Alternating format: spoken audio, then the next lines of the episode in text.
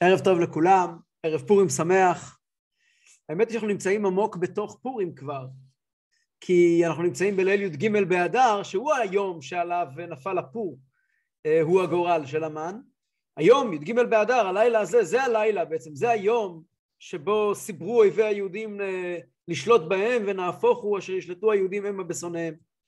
החגיגה בפועל היא רק אה, מחרתיים, בי"ד באדר, מחר בלילה. מכיוון שביום ההוא נחו מאויביהם וביום של המנוחה נקבע חג. אבל האקשן זה היום, זה הלילה, הלילה, מחר, 24 שעות האלה של י"ג באדר. והרבה יש לנו מה לדבר סביב פורים. אה, מכאן ומשם, אני לא יודע מה נספיק, הזמן שעומד לרשותנו, אין זמן שיכול להיות אה, באמת מספיק כדי אה, לכסות את הנושא של פורים. ורגע אחד.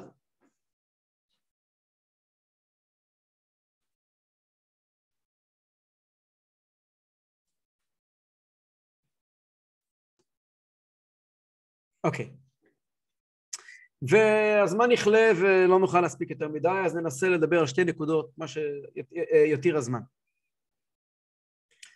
אוקיי, נתחיל מנקודה אחת, אני רואה פה את, את, את, את ניבאי, ואתמול ישבתי עם ליוואי ולמדנו רעיון, אולי דרכו, דרך הרעיון הזה, נוכל אה, להיכנס לחג בפנים. פורים שונה מכל החגים אה, משני היבטים. דבר ראשון, אנחנו יודעים שפורים הוא חג שקשור עם גשמיות. זאת אומרת, הגזרה הייתה להשמיד, להרוג ולאבד את כל היהודים, את הגופות של היהודים, וגם החג הוא חג לאכול ולשתות ולשמוח, עם דגשים מאוד עולים על, על גשמיות יותר מאשר רוחניות. המנהג הוא שבפורים זה לא זמן שיושבים ולומדים, זה לא חסידי, זה לא יהודי. לשבת בפורים וללמוד זה לא זמן ללימודים. יש, אה, פעם ראיתי באיזשהו ספר שכתוב, אין אסתר מגדת. ביום של אסתר זה לא זמן להגיד. היום לאחרונה, לאחרונה יש כל מיני תופעות של אנשים שמנסים להמיר את פורים מפורים מהתוכן המקורי שלו לתכנים חדשים. כמו המנהג לאחרונה שבאמצע פורים מוצאים זמן לשבת ולהגיד תהילים ו- ו- ולהתפלל ולבכות, זה לא הזמן. זה לא הזמן. פורים זה לא זמן לתפילות, פורים זה לא זמן ללימודים, פורים זה זמן למעשים, לעשות. מה לעשות אותם ימי משתה ושמחה ומשלוח מנות, מתנות לאביונים, ומשלוח מנות ומתנות לאביונים, זה, זה פורים. פורים זה חג של לאכול ולשתות ולשמוח בגשמיות. אז פורים, בצורה הכי פשוטה, הוא חג של גשמיות, הנס היה בגשמיות, ומכאן גם, ה... וגם מכאן גם כן הקריאה לפעולה היא, תעשו, תאכלו, ניצלתם בגשמיות, תאכלו בגשמיות. עד כדי כך, שמופיע בספרים הקדושים, שהגזרה הייתה בכלל בלי שום קשר לדת. כלומר, יש שאלה פילוסופית ענקית, האם היהדות היא דת או היהדות היא לאום? שאלה פילוסופית שעוסקים בה כל מי שמנסה לעסוק במדעי היהדות חייב לענות על השאלה הזאת, מה זו בעצם יהדות? שאלה מאוד מאוד גדולה. מה זה, מה זה היהדות? הרי היהודים הם לא לאום. כשיצאה הצעת חוק הלאום אני קצת אה, הרמתי גבה, כי היהודים הם לא לאום. אין לאום יהודי. אומרים כולם שאין לאום פלסטיני, באתי לומר לכם היום, אין גם לאום יהודי. היהודים הם לא לאום מכיוון שאין שום דבר שקושר יהודים ממזרח, ממזרח אירופה עם יהודים מתימן. שום דבר. מפרידות ביניהם אה, למעלה מאלפיים שנות ניתוק, מאכלים אחרים. אין שום דבר ש, שבהגדרה הופך לאום ללאום שקושר ביניהם. הם בהחלט מאמינים באותה דת, באופן מאוד הדוק. כלומר, שניהם מחזיקים אותם ספרי תורה, אמת, שניהם אה, אה, לא, אה, פוסקים את אותם ההלכות, אמת. כל החלוקה בין הלכות כביכול דעות שונות, מי שלא מבין, זה נשמע לו חלוקה גדולה, אבל מי שקצת מצוי בעניינים יודע שאין שום חלוקה כזאת. בסך הכל זה, המחלוקת היא, היא בפסיקה, לא ברעיון. כלומר, כולם יודעים את כולם ודנים בכולם שלך, עושים בפועל, וכל אחד מסכים שהשני צריך לעשות כמו שהוא עושה. זה לא, זה, בזה אין שום בעיה. אבל מבחינת, אה, מבחינת לאום, מה זה לאום? ארץ מגורים? מה קושר אדם שגר בתימן עם אדם שגר בפולין? לאום זה שפה? לא דיברו את אותן שפות. לאום זה תרבות, אוכל, לא, לא אכלו את אותם מאכלים.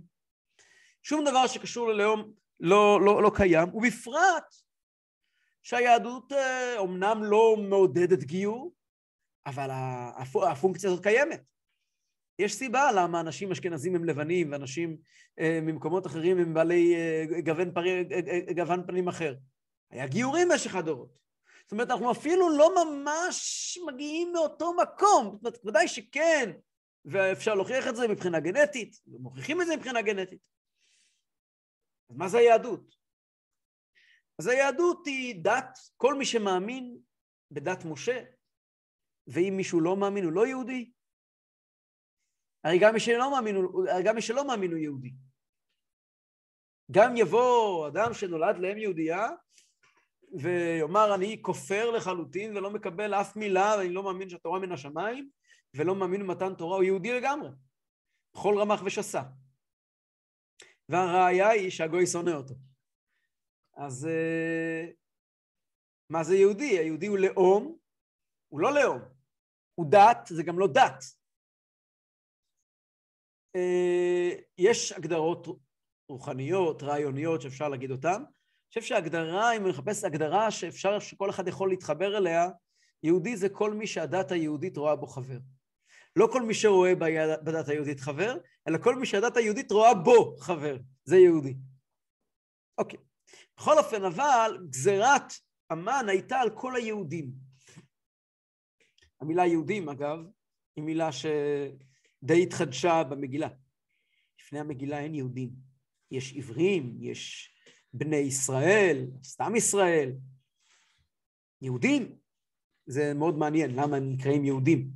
מדברים על זה, אולי עוד נחזור לזה. בכל אופן, היהודים פירושו ה-so called לאום יהודי, למרות שאין כזה לאום, כמו שאמרנו לפני רגע. אולי אז היה, לא יודע, גם אז לא. גם אז, גם אז לא היה בדיוק, אבל uh, יהודים מפוזרים ב-127 מדינה, ואנחנו יודעים היום שיהודים היו כבר באותה תקופה בכל פינה בעולם, מאז, בעולם של אז כמובן, כן? יהודים חיו אז ב, ב, כמובן בספרד, יהודים חיו אז בתימן, יהודים חיו אז ב, במה שאנחנו קוראים בכל רחבי ה, ה, הסער הפורה, אה, כל הלבנט ולמעלה, יש אפילו עדויות ליהודים בערך מאותה תקופה אפילו באזור קרים ובאזור, אה, ובאזור אה, הרי הקווקז, בגרוזיה. חיו יהודים, פרס, מדי, כל האזורים היו מלאים יהודים. אה, בארץ ישראל היה מעט מאוד יהודים, מעט מאוד יהודים באותו דור. התחילו לבנות בית המקדש ועצרו באמצע, והגזרה הייתה על הגופות של היהודים. זה בפשטות גדולה, כך כתוב בספרים. לעומת זאת, כתוב בגמרא, דבר נורא מעניין שאנשים לא, לא שמים לב אליו. כתוב בגמרא, וליהודים הייתה אורה ושמחה וששון ויקר, אומרת הגמרא, אורה זו תורה. אורה ושמחה זה יום טוב. וששון זו מילה. ועיקר אלו תפילין. שהמן גזר ארבע גזרות על היהודים. לא רק גזר להשמיד, להרוג ולאבד, הוא גם גזר שלא יציינו, לא ילמדו תורה, יש לזה גם מקור במדרש, ושלא יחגגו, יציינו את החגים, ושלא ימולו ברית מילה, ושלא יניחו תפילה. אז הגזרה הייתה לא רק בגשמיות, כמו שבדרך כלל כתוב, אלא גם ברוחניות. אז מה זה פורים? בגשמיות או ברוחניות? בעל התניא כותב חידוש מבהיל שהוא כמעט דברי נבואה, אבל הוא מותר לו. דמור הזקן כותב דבר מדהים. הוא אומר כך, הוא אומר מילה קשה, מילה מחודשת שלא נכתבה עד לימיו, ומעליה יש קומה נוספת של חידוש מבהיל ממש. קומה ראשונה אומר בעל התניא, הגזירה של המן הייתה רק על היהודים. מה זאת אומרת רק על היהודים? ברור שהייתה על היהודים. מכיוון שיהדות היא לא לאום, יהדות טען המן, יהדות היא בחירה. ואדם יכול לבחור אם הוא יהודי או אם הוא לא יהודי. ויש לזה רמז בגמרא. זה לא הלכתי, אדם לא יכול לבחור אם הוא לא יהודי. אבל יש לזה רמז בגמרא. הגמרא אומרת, למה קוראים, במגילה אומרים, איש יהודי היה בשושן הבירה ושמו מרדכי. בסוף מסיימים ואומרים, איש ימיני. איש ימיני פירושו איש משבט בנימין. איש ימיני זה מופיע בכל ספר שופטים, בספר שופטים, בספר שמואל א', שמואל מופיע, בני ימיני, אנשי ימיני, זה תואר מקובל מאוד לבני בנימין. בני בנימין קראו אחד לשני ימיני, לא אמרו בנימיני, אמרו ימיני. איש ימיני פירושו איש משבט בנימין. תמיד, לא, לא רק במגילה. יהודי בפשטות זה איש משבט יהודה. אז אומרת הגמרא, תחליט, הוא איש יהודי או הוא איש ימיני? האם הוא משבט יהודה או משבט בנימין? והגמרא עונה כמה תשובות. בכלל אומרים שאביו היה מבנימין ואמו הייתה מיהודה. ובסוף הגמרא אומרת, כל הכופר בעבודה זרה נקרא יהודי. כלומר, השם יהודי הוא לא קשור למוצא משבט יהודה בן יעקב, אלא מאז יהודי, בכל, כן, יהודי, ז'יד, יהודי, זה מי שמודה בקדוש ברוך הוא וכופר בעבודה זרה. וזה בעצם דבר שהמגילה מדברת עליו. היהודי הוא אדם שמקבל על עצמו את הדת היהודית. לא רק עברי, הוא יהודי. הוא לא רק מגיע ממקור אתני משותף, אלא הוא יהודי גם בהכרה. וזו בעיה גדולה מכיוון שבזמן המגילה עם ישראל לא ממש היה בהכרה יהודית. כלומר, מבחינת הכרה, עם ישראל היה בחסר, בחוסר הכרה. אפשר למתוח המון המון המון קווים בין המגילה לימינו אנו, מכל כיוון, ובין היתר אנחנו יודעים שישנם עוד ספרים שנכתבו במקביל למגילה. יש את ספר נחמיה, שנכתב כמעט באותם ימים. ובספר נחמיה מסופר על עולים מפרס ומבבל, מעט, לא הרבה, שמגיעים לארץ ישראל, אלה שמסכימים להגיע, והם כולם נשואים מנשים נוכריות. ונחמיה צריך לעשות מאמצי על כדי להפריד אותם מהנשים הנוכריות, ואף אחד מהם לא שומר את השבת. השבת, שהיא האות ברית ששומרת על עם ישראל, באותו הדור לא שמרו שבת. זה מקרא מפורש בספר, בספר אה, נחמיה. הם לא שמרו שבת. אז הם לא שמרו שבת, והם נישאו ללא יהודיות, שזו התבוללות מהרמה הגבוהה ביותר, והם עדיין יהודים.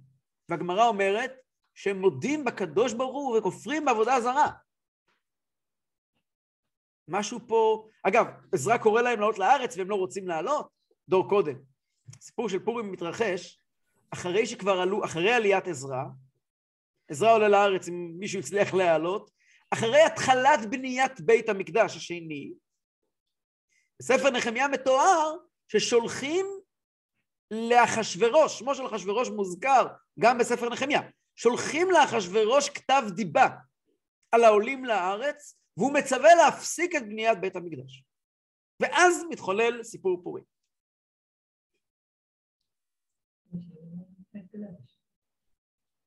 זאת אומרת, מתי מעט עולים לארץ, וגם המתי מעט האלה, אנחנו יודעים מה כתוב עליהם בספר נחמיה, ועדיין כל הכופר בעבודה זרה נקרא יהודי, וכולם נקראים יהודים.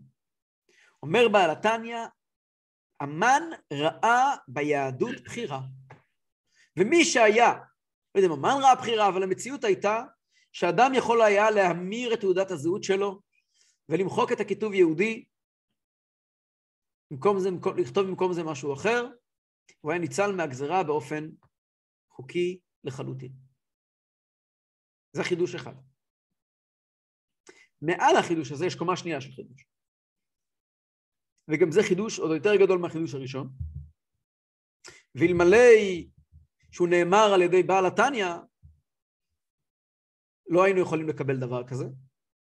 אבל בעל התניא הוא, ב, הוא ב, אצלנו נחשב ברמה אחרת של הוגה.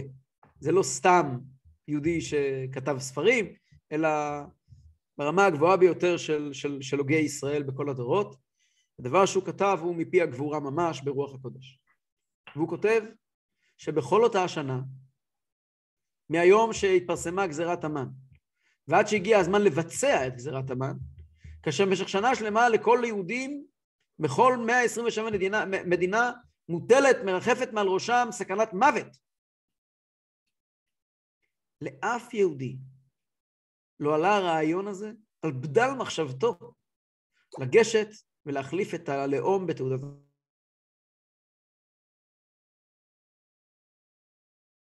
רגע את ההגדרה שלו ולקרוא לעצמו לא יהודי. טוב. בנתניה מסביר שלמעשה, אם תרצו, זה נס פורים.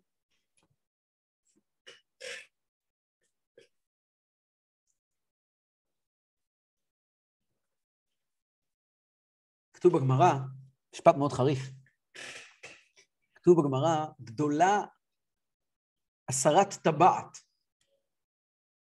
מ-48 נביאים ושבע נביאות שעמדו לישראל. ויסר המלך את טבעתו מעל ידו ויתנה לאמן. הפעולה הזאת היא גרמה ליותר מ-48 נביאים ושבע נביאות שעמדו לישראל וניסו להחזיר אותם לדרך הישר, ובאמצעות הפעולה הזו בבת אחת כל יהודי הלכתי נזכר שהוא גם יהודי אה, אה, דתי.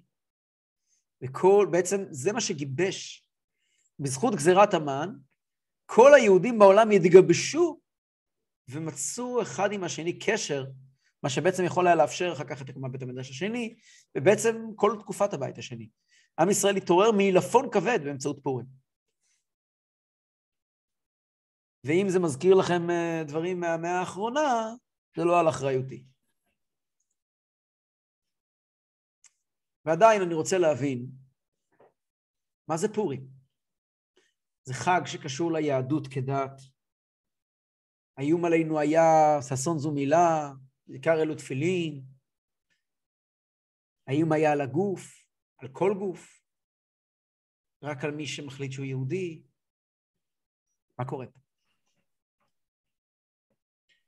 כדי להבין את זה, אנחנו ניגש לאחת הסוגיות המפורסמות בגמרא, הסוגיה הזו היא אחת הסוגיות שלפי כל מי שעוסק בפורים, על פי הפנימיות ועל פי ההבנה אה, העמוקה של הדברים, היא הסוגיה המרכזית שבעצם מספרת מהי פורים, כמו שיש מהי חנוכה, זו הסוגיה שמספרת מהי פורים.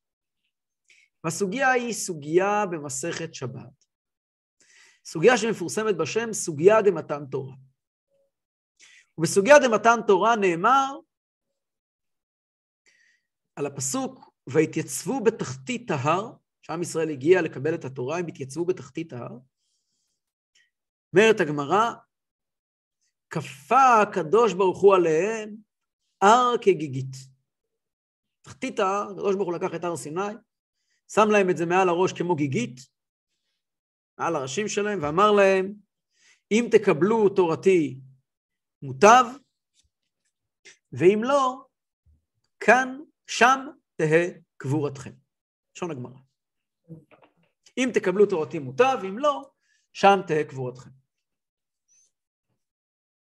והם קיבלו. אמרו נעשה ונשמע, ברירה הייתה להם. אמר רבא, אומרת הגמרא, מכאן מודה רבא לאורייתא. מכאן יש מושג שנקרא מודע, ואני אנסה להסביר מה זה מודע, מכאן, אומרת הגמרא, מכאן מודה רבא לאורייתא. מה זה מודה? זה מושג משפטי, שכדאי להכיר אותו. תארו לעצמכם, אדם ניגש אליי ואומר לי, אני מאוד מאוד אוהב את הספר המסוים שיש לך בבית, ספר נדיר, קשה להשגה. תמכור לי אותו. לא רוצה למכור לך. תמכור לי אותו, אני לא רוצה למכור לך, זה עותק יחיד, או עותק יש כמורות ככה, אין להשיג אותו, לא רוצה למכור לך. תמכור לי תחת השווי המלא שלו, אני לא רוצה לקנות. נקרא בשעון הגמרא, תליוהו וזבין, אתה מכריח אותי לקנות. אז הוא אומר, תקשיב, אם אתה לא מוכר לי בטוב, אתה תמכור לי שלא בטוב, ואתה יודע, אנחנו פה גרים ליד ג'סי כהן, ובלי להגיד, בלי להכליל, אבל אה, זה יכול להיות מסוכן. אז מה אני יכול לעשות? ללכת למשטרה? זה תלונת שווא, לא, אני לא מעניין אותם. מה אני יכול לעשות? אז אני יכול ללכת לשני חברים טובים שלי. ולגם תקשיבו, אתם מכירים את הברנש הזה, משה? משה רוצה לגזול ממני את הדבר היקר שיש לי, את הספר היקר. והוא יכריח אותי לקבל את הכסף שהוא רוצה לתת לי. אני רוצה להודיע לכם שאני לא מעוניין במכירה הזאת. ובעיקרון הייתי לוקח אותו לבית משפט, הבעיה היא שאני לא סומך פה על המשטרה. המאפיה הכי גדולה בעיר זה המשטרה, ואני הוא איתם. ולכן אני לא יכול, אני לא, אני בבעיה. אז תקשיב, ביום שיהיה לי כוח, אני אוציא את זה ממנו. אני אומר את זה לפני שני אנשים, זה פעולה שנקראת מודעה. המודעה הזאת, שאני אמרתי לפני שני אנשים, מבטלת את המחיר. עוברים עשר שנים, אני לא משנה מה, ויש לי את היכולת, הוא נפטר הבן אדם, נמצא אצל היורשים, וואטאבר, אני הולך לבית המשפט ואני אומר, הנה שני עדים, אני לא הסכמתי מעולם למכור את זה. שני עדים מעידים שלפני שמכרתי אמרתי להם שאין לי ברירה, זה נקרא מודעה. אני לא מעוניין במכירה הזאת. אמר רבא, מכאן מודה רבא לאורייתא. העובדה שהקדוש ברוך הוא כפה לעם ישראל את קבלת התורה והמצוות היא מודעה. מה זה מודעה? זה בעצם הכרזה, לא היינו מעוניינים לקבל את התורה והמצוות. עכשיו, למה הקדוש ברוך הוא עשה את זה בפשט בכזה תהליך מוזר? כדי שמשה רבינו יוכל להשתמש בקלף הזה. כאשר מגיע הקדוש ברוך הוא למשה רבינו ואומר לו, בניי חטאו בחטא העגל, הם הפרו חוזה. הפרו חוזה. אנחנו קבענו חוזה, לא יהיה לך אלוקים אחרים על פניי, כולכם צעקתם, נעשה ונשמע, הפרו חוזה. יענה לו משה רבינו, ריבונו של עולם, יש לי ידים, שכל הסיפור הזה היה באונס. מה אתה רוצה מהחיים שלהם? הם לא אשמים בכלום. כך אומרת הגמרא, הקדוש ברוך הוא אה, כפה עליהם הר כגיגית, בני ישראל לא, יכלו, לא, לא היו יכולים להתנגד, ומכאן מודה, מודה רבא לאורייתא, מכאן יש לנו קלף לענות לקדוש ברוך הוא כשהוא מגיע בטענות על קיום מצוות. מה אתה רוצה? מוכח שזה היה באונס. אומרת הגמרא מיד אחר כך, אבל אמר רבא, אותו רבא אומר, הכל היה יפה עד לסיפור פורים. אמר רבא, הדר קיבלוה בימי אחשורוש. שנאמר, קיימו וקיבלו היהודים עליהם ועל זרעם ועל כל הנלווים עליהם ולא יאהבו. מה זה קיימו, קיימו וקיבלו? קיימו מה שקיבלו. מה הכוונה? שוב, מושג משפטי שנקרא קיום. מה זה קיום? קיום ב- ב- בעברית של היום יש לו משמעות לא נכונה. קיום במובן המשמע... המקורי שלו זה לא to do, זה נקרא לעשות. לקיים פירושו לאשרר. זאת אומרת, כאשר אתם הולכים לנוטריון, שישים לכם את, ה, את הסרט האדום הזה על המסמך, עם החותמת, עם השעווה, זה נקרא קיום. הוא מקיים, צריכים לקיים צוואה.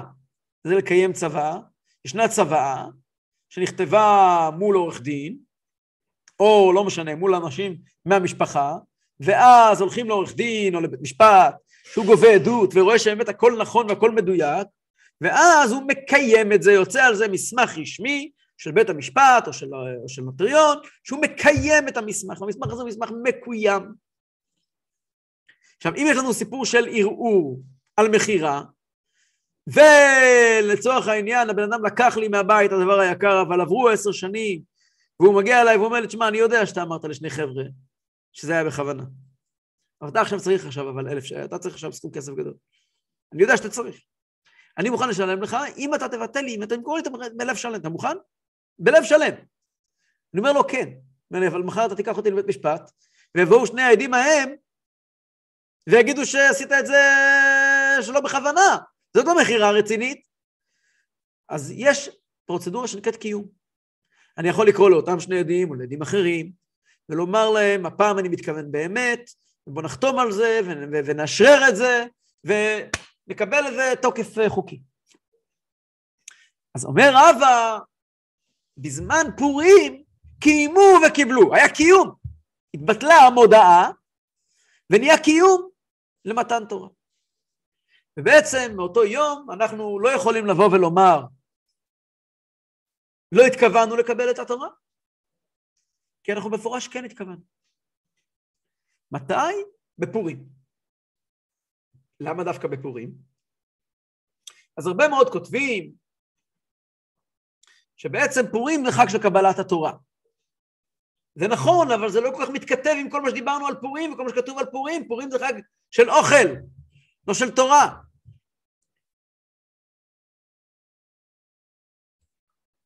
זה חג של גשמיות, הייתה גזרה על הגופים של היהודים, ו- וניצלנו מהגזרה הזאתי. אז בואו נפתח בקבוק. איך זה קשור לקבלת התורה?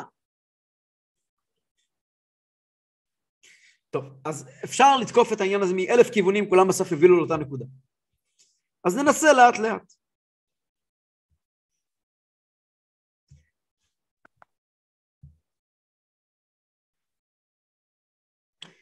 כתוב בספרים, מה באמת הסיבה? מה באמת הסיבה שהקדוש ברוך הוא היה צריך לכפות עלינו הר כגיגית? ואם הוא היה אומר לנו בטוב, יש בירושלים, יש חסידות שנקראת קרלין. קרלין, יש להם מנהג, בתפילה הם צועקים, צועקים, צועקים, צועקים. בצעקות מחרישות אוזניים. היה אדמו"ר מגור, קודם, קודם, קודם, קודם, קראו לו הבייס יסרואל, היה מאוד חריף. פעם הוא עבר ליד בית כנסת קרלין, שצועקים, צועקים, אמר, תגיד לי, ניסיתם פעם לדבר יפה? שאתם צועקים כל כך? הקדוש ברוך הוא ניסה לדבר איתנו יפה, למה הוא היה צריך לכפות עלינו הגיגית? אמרנו מקודם, כדי שלמשה רבינו יהיה תירוץ, נו, זה לא משכנע.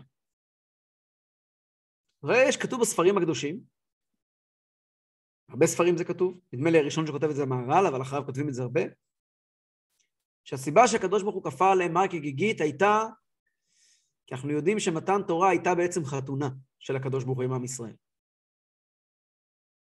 כמו שאנחנו אומרים בכל חתונה וחתונה, מקדש עמו ישראל על ידי חופה וקידושין. חופה וקידושין, הכוונה היא להר סיני שהיה להם כמו חופה, כי כפה עליהם הר כגיגית, וקידושין זה התורה, שקידישנו במצוותיו.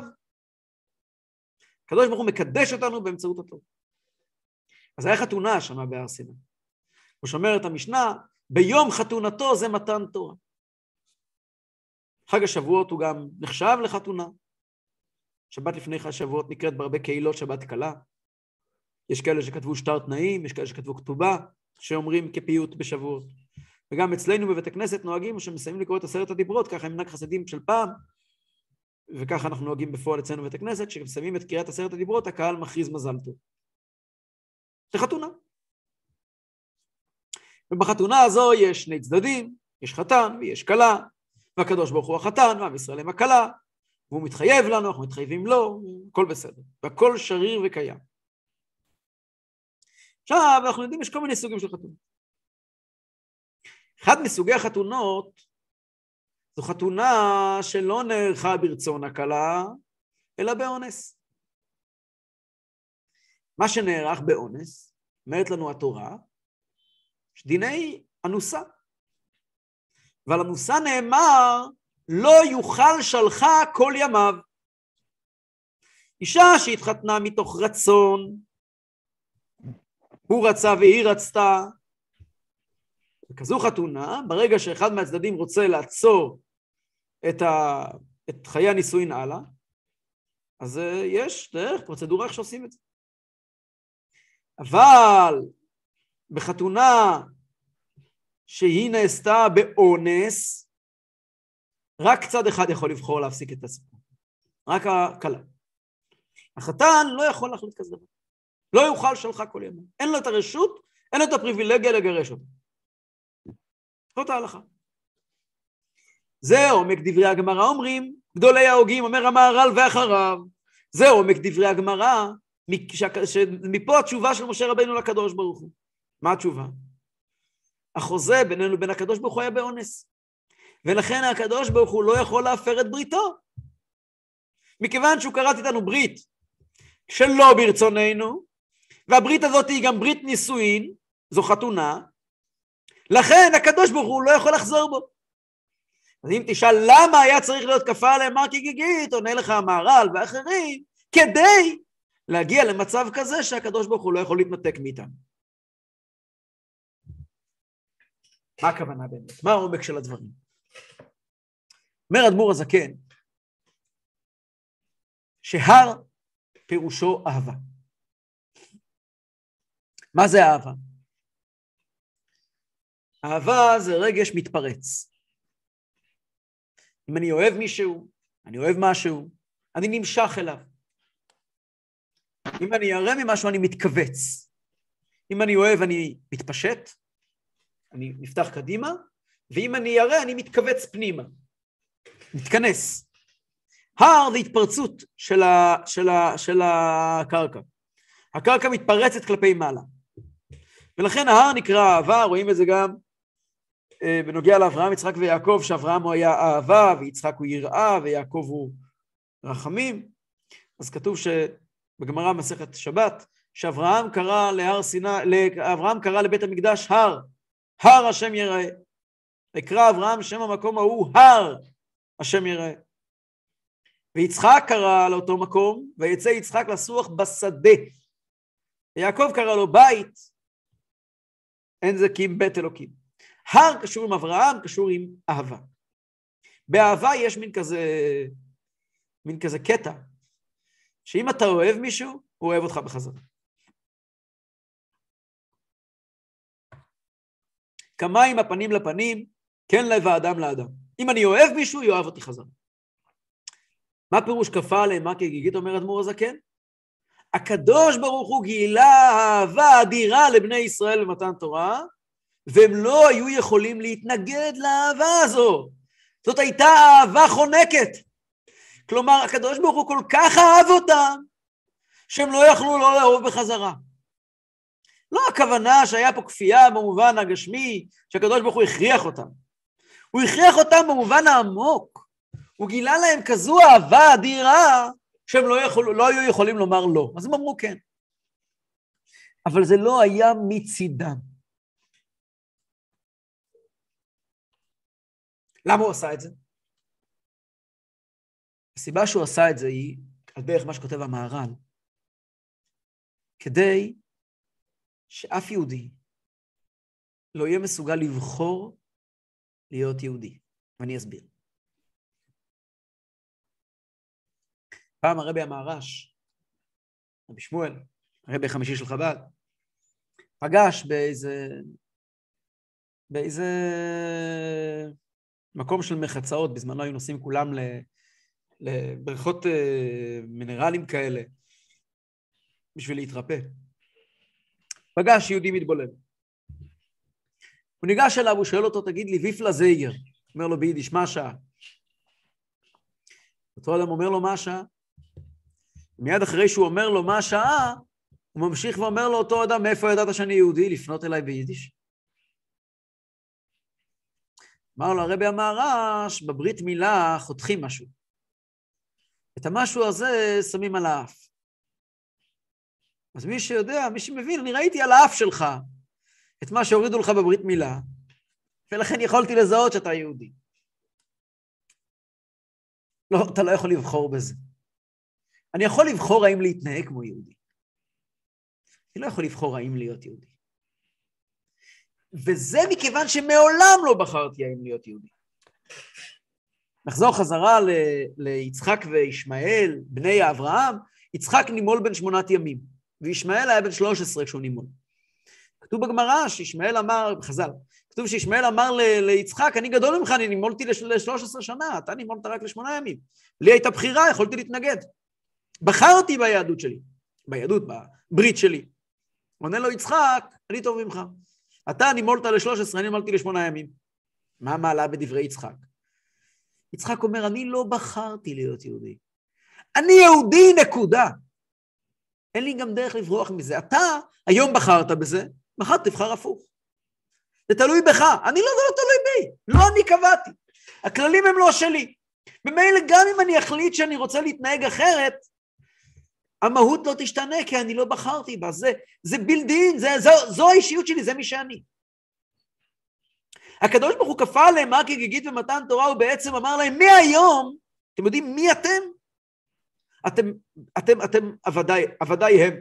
אתם חלק מהקדוש ברוך הוא. אתם עם ישראל שכרת ברית עם הקדוש ברוך הוא. ולא בגלל שבא לכם, אלא מכיוון שזאת המציאות. ומהמציאות הזאת לא תוכלו לברוח. ואם תנסו לברוח, יהיה מי שיזכיר לכם. ומאז ועד היום, לאורך כל ההיסטוריה, יחסי עם ישראל והקדוש ברוך הוא זה כמו... אה, זה כמו, אה, איך קוראים לזה? מין אה, זיגזג כזה. פעם מתקרבים, פעם מתרחקים, פעם ככה, פעם ככה, אבל תמיד זה על אותו ציר. רחוק, קרוב, רחוק, קרוב, אז אותו ציר. מהציר הזה לא זזים. יהודי הוא יהודי, מכיוון, יהודי הוא יהודי הוא יהודי, והוא לא יכול לבחור אחר. זה בגלל מתן תורה. מה קרה בפורים? פורים זו הייתה ההזדמנות הכי קיצונית הפוכה ממתן תורה. הגמרא אומרת מסכת חולין, אסתר מן התורה מניין, שנאמר ואנוכי אסתר אסתיר פניי ביום ההוא. דור של פורים היה דור של חשיכה גדולה. זה כמו שהזכרתי מקודם, מדובר אחרי 70 שנה מגלות בבל.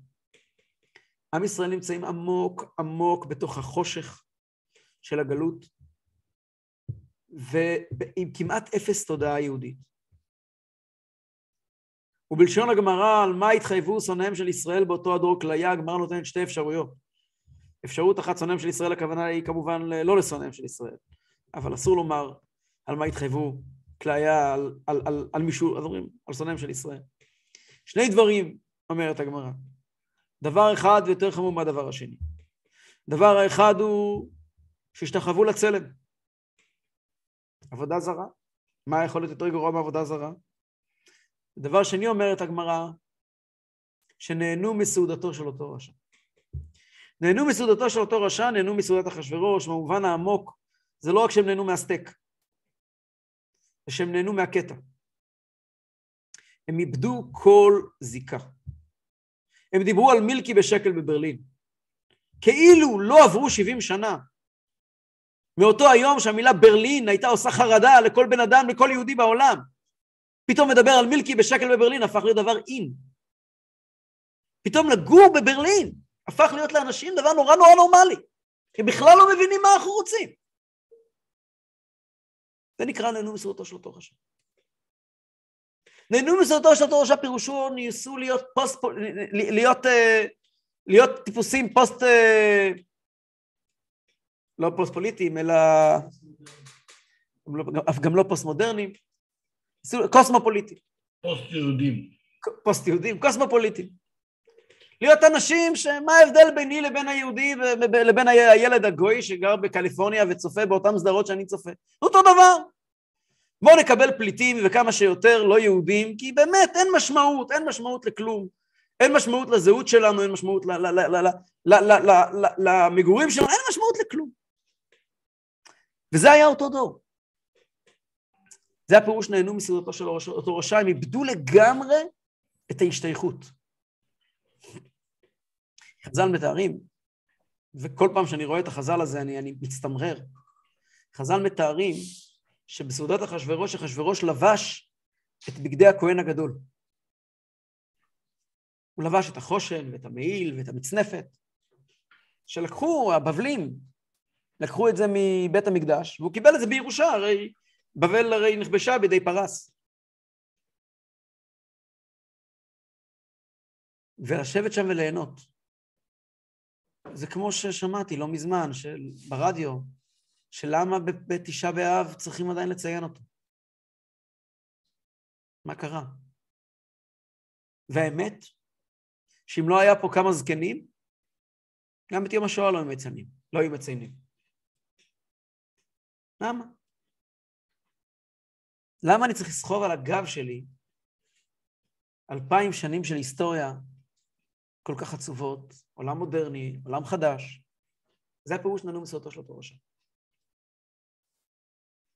אבל ברגע של הסרת טבעת, כאשר הגיע אותו רשע מרושע והגיע ואמר, אני רוצה להשמיד, להרוג ולאבד את כל היהודים, אני שונא אותך כי אתה יהודי, ולא בגלל שום סיבה אחרת, אלא בגלל שאני יודע שאתה יהודי. אני יודע שכפכפה עליהם הר כגיגית, אני יודע שאין לך בחירה אם להיות יהודי. אתה יהודי וזה לא יעזור לך.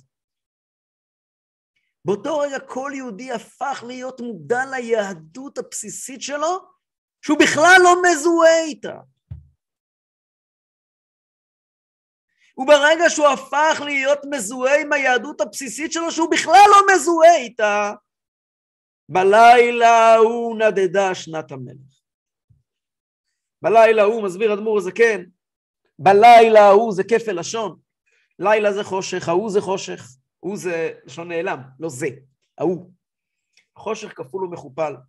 מה זה חושך כפול ומכופל? כמו הפסוק ואנוכי אסתר אסתיר? אפילו לא יודעים שזה חושך. נהנו מסעודתו של אותו רשע. המצב סבבה אגוזים, הכל בסדר. ובמצב הזה נדדה שנת המלך, הקדוש ברוך הוא כביכול לא יכול להירדם כביכול, כי יהודים לא יכולים להירדם, כי יהודים בכל מקום מגיעים ואומרים, אני יהודי לא בגלל הנשמה שלי, ולא בגלל הבחירה שלי, אלא כי אני יהודי, כי ככה זה, ואין לי דרך לשנות את זה. הלוואי.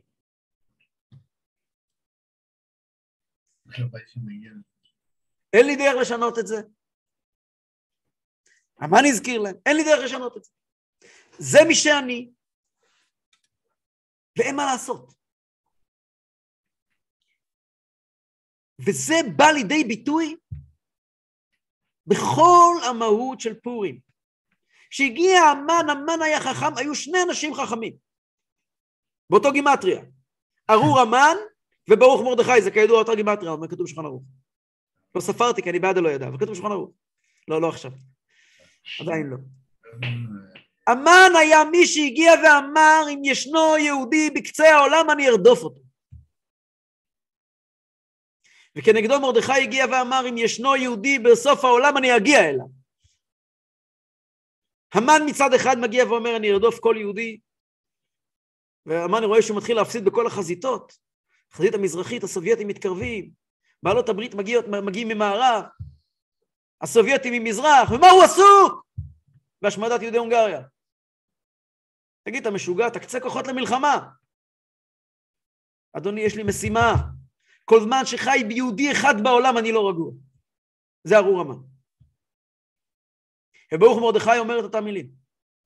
ישנם יהודים בקוריאה, ישנם יהודים ב- ב- ב- בסין, ישנם יהודים באיראן, ישנם יהודים באוקראינה, כל זמן שישנו יהודי אחד בסוף העולם אני לא רגוע, נשלח אליו מישהו שיפתח לו וידאג לו ויניח לו תפילין וייתן לו אוכל ויחלץ אותו משם, אני לא רגוע.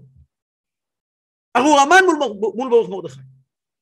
שניהם יודעים את הסוד הגדול שיהודי הוא יהודי הוא יהודי גם בגשמיות שלו, לא רק במצוות שלו, לא רק בבחירה שלו להתנהג כמו יהודי, הוא יהודי בעצם כמו יהודי. אז זה ככה מסביר הרבי את דברי הגמרא. אורה זו תורה, משתה זו, זה, זה, יום טוב, אה, אורה זו תורה, ששון זו מילה, שמחה זה יום טוב, ועיקר אלו תפילין. אומר הרבי כך. יש סיבה למה המן בחר דווקא בארבע דברים האלה לגזור עליהם שיהודים לא יוכלו לקיים אותם. המרשו כותב שהסיבה שהמן בחר בארבע דברים האלה, כי הם אותות מאוד מאוד בולטים להצביע על יהודי. אבל לפי דברי המרשו, למה הוא לא אסר עליהם לשמור שבת? שבת זה אות לא פחות בולט, אולי אפילו יותר. וחז"ל מספרים לנו, מסכת מגילה, שהמן אמר לאחשוורוש שהיהודים מעבירים את כל ימיהם בשי פאי. מה זה שי פאי? כל היום שי פאי, שי פאי. מה זה שי פאי? אומרת הגמרא, זה כתוב ברש"י, ראשי תיבות. שבת היום, פסח היום. אתה מגיע ליהודי ואתה אומר לו, תגיד לי, אתה רוצה, אני רוצה לתת לך עבודה, בוא תעשה אצלי צביעה. לא יכול שבת היום. בואו תמכור לי בבקשה קצת משקה, פסח היום. כל היום יש להם תירוצים, שי פאי, שי פאי, כך אומרת הגמרא. נו, אז תגזור על שבת, שי פאי, לא שבת. לא, לא הפריע לו שבת. הוא גזר על ארבעת הדברים האלה. ישנם עוד דברים שיהודי מתאפיין בהם, מזוזה, עוד דברים, למה דווקא תורה, תפילין, מילה ו... ו... ויום טוב? אומר הרבי, שארבעת הדברים האלה במיוחד הציקו לו, כאילו ארבעה דברים שמוכיחים את כל מה שדיברנו עד עכשיו. כל אחד מהדברים האלה יש לו מקבילה אצל הגוי. לתורה, תורה זה חוכמה, זה פילוסופיה, גם לגויים יש פילוסופיה. יותר מזה, גם גוי יכול ליהנות מדברי תורה, יכול ללמוד ולהגיד, וואי, זה באמת חוכמה גדולה. כי חוכמתכם ובינתכם לעיני העמים, אנחנו יודעים שגויים לומדים תורה. בדרום קוריאה, ישנם באוניברסיטאות בדרום קוריאה לומדים גמרא. אותו דבר ביום טוב, גם לגויים יש חגים. מילה, יש גויים שמלאים את עצמם מטעמי בריאות, ו...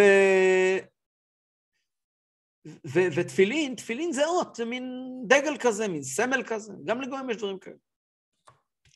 המיוחד בארבעת הדברים האלה, שהם מוכיחים שהיהודי הוא יהודי לא רק מבחינה רעיונית, אלא גם בחלקים הגשמיים של החיים שלו. איפה רואים את זה? אורה, אורה זו תורה, הכוונה. לימוד תורה, אורה, בעלתניה אומר, זה לא הולך על התנ"ך, זה הולך על חז"ל. אם זה היה הולך על התנ"ך, היה כתוב אור. תורה אור. וזה כתוב אורה, אורה זה לשון נקבה, זה הולך על התורה שבעל פה שנקראת האישה של התורה שבכתב. אנחנו אומרים אשת חיל מי ימצא, זה הולך על התורה שבעל פה. התורה שבעל פה נקראת אה, אה, אורה. מה התורה שבעל פה מיוחד אצל יהודים? תורה שבעל פה זה דבר שצריך להבין אותו. צריך להעמיק בו, צריך להבין אותו. ועדיין, אתה ניגש לרב, אתה אומר לו, מה, נראה לי ככה וככה לעשות. תשמיע, לא, לא, לא כל כך מעניין אותי, מה נראה לך? כתוב בשולחן ערוך ככה, ככה עושים. אבל נראה לי אחרת. נראה לך אחרת. כך כתוב בשולחן ערוך, כך תעשה. כלומר, הגישה לדברים שכליים, תורה שבעל פה שהיא שכלית, היא מתוך אמונה. אני מקבל את מה שכתוב. אני מנסה להבין למה כתוב. זה פירוש ללמוד תורה, אבל עדיין אני יוצא מנקודת הנחה של אמונה. אני מתחיל עם אמונה, אני ניגש אמונה, מגיע המן ואומר, תקשיב, זה שאתה מוכן, זה שאתה מאמין, תאמין, לא אכפת לי במה. באמת לא מעניין, תאמין מה שאתה רוצה. אבל לחבר שכל עם אמונה. שכל זה דבר שהוא לא קשור לקדוש ברוך הוא, קשור למה שאתה מבין. תפיסה הסובייקטיבית שלך. ואתה אומר, גם זה חלק מהאמונה. זאת אומרת, גם הגשמיות, גם המקום שלך, גם זה חלק מהסיפור. זה נורא מרגיז אותו. אמ, שמחה זה יום טוב, חג של גויים נראה כמו שגויים חוגגים, בלי לפרט יותר מדי. גויים, לא חוגג, גויים חוגגים, אז שותים הרבה משקה, ומשתוללים, וקופצים על השולחנות, ומרביצים מכות, ו... וכולי. אצל יהודים, יום טוב, זה זמן של התעוררות. יהודי אומר, יהודי אומר שירות ותשבחות לקדוש ברוך הוא. אפילו פורים, שאז זה עד אלא ידע בין ארור רבן ומרדכי, אומרים הרבה הרבה לחיים. מה זה פורים? פורים יושבים ומקבלים, ומקבלים החלטות טובות ונהיים יותר טובים. ואיך נראה כל התוועדות פורים בכל בית ובית יהודי? התרוממות של קדושה אדירה. אומר המן, זה אני לא מבין, אתם חוגגים, אז תחגגו, מה זה קשור? מתי? פעם בשנה מותר להתפרק. למה זה הפך להיות פתאום גם כן עניין דתי? זה מה שעצבן אותו. למה גם הגשמיות היא כזאת? וככה ששון זו מילה. ששון זו מילה פירושו, הסיבה שברית מילה נקראת ששון, כתוב בגמרא, שש אנוכי על אמרתך כי מוצא שלל רב. אדם שמח עם הברית מילה. ברית מילה כתוב ברמב"ם שזה לאבד את התאווה. מה אתה רוקד מזה שאתה מאבד את התאווה? אם צריך, צריך, אבל מה אתה שמח כל כך? יהודי מחובר לקדוש ברוך הוא, גם בגשמיות. ועיקר אלו תפילין, תפילין הם עניין גשמי לגמרי. זה לא כתוב שזה שחור כעורב, כתוב בחז"ל, בשיר השירים רבה. ואדם לובש את זה ושמח בזה, כי לא בגלל, כי הוא מתחבר למי שאמר, ככה עושים וזהו זה, ככה קדוש ברוך הוא ציווה עלינו. שוב פעם, מעשה גשמיים, קדוש ברוך הוא בחר בגשמיים. וזה מה שבעצם קרה בפורים. זה הדר קיבלו בימי אחשוורוש. מה זה הדר קיבלו בימי אחשוורוש? אותה נקודה שכפה עליהם מר כגיגית, שקדוש ברוך הוא מגיע ואומר, אין לכם ברירה ואין לכם בחירה, כי אני מאוד אוהב אתכם, ממילא אתם מחזירים לי באהבה ואין לכם דרך. כאשר נגמרה ואף הגיעו לימים של אנוכי אסתר אסתיר פניי, פתאום אז התברר שבאמת עם ישראל בחר בקדוש ברוך הוא ואין לו יכולת לבחור אחרת. מה אנחנו חוגגים בפורים? בפורים אנחנו חוגגים בדיוק את זה. בפורים אנחנו חוגגים את העובדה שיהודי לא יכול להיות נפרד מהקדוש ברוך הוא. ושהקדוש ברוך הוא לא, לא יכול להיות נפרד מהיהודי. זה החג של פורים. לכן אמרו חכמינו, שכשמשיח יבוא כל המועדים יהיו בטלים, וחנוכה ופורים אינם בטלים לעולם. למה? פורים לא יבטל לעולם, מכיוון שגם כאשר פסח, לא יב... עדיין יאכלו מצות בפסח, אבל לדבר על יציאת מצרים, זה לא יהיה חידוש גדול, מכיוון שכבר היה גם גאולה עתידה. ולדבר על אהבת השם בסוכות זה לא יהיה חידוש גדול, כי גם יראו את האהבה כל יום. אבל להזכיר את זה שיהודי הוא יהודי ואין לו דרך לברוח מזה, גם כשמשיח יבוא יספרו על יהודים היום, יהודים בגלות, שהתמודדו עם חיים לא פשוטים, ועדיין בחרו בכל יום מחדש להיות יהודים. פורים שמח. תבואו בפורים בלילה, אנחנו אומרים פה הרבה לחיים, מתוועדים כל הלילה, לא להתבייש להגיע. יישר כוח.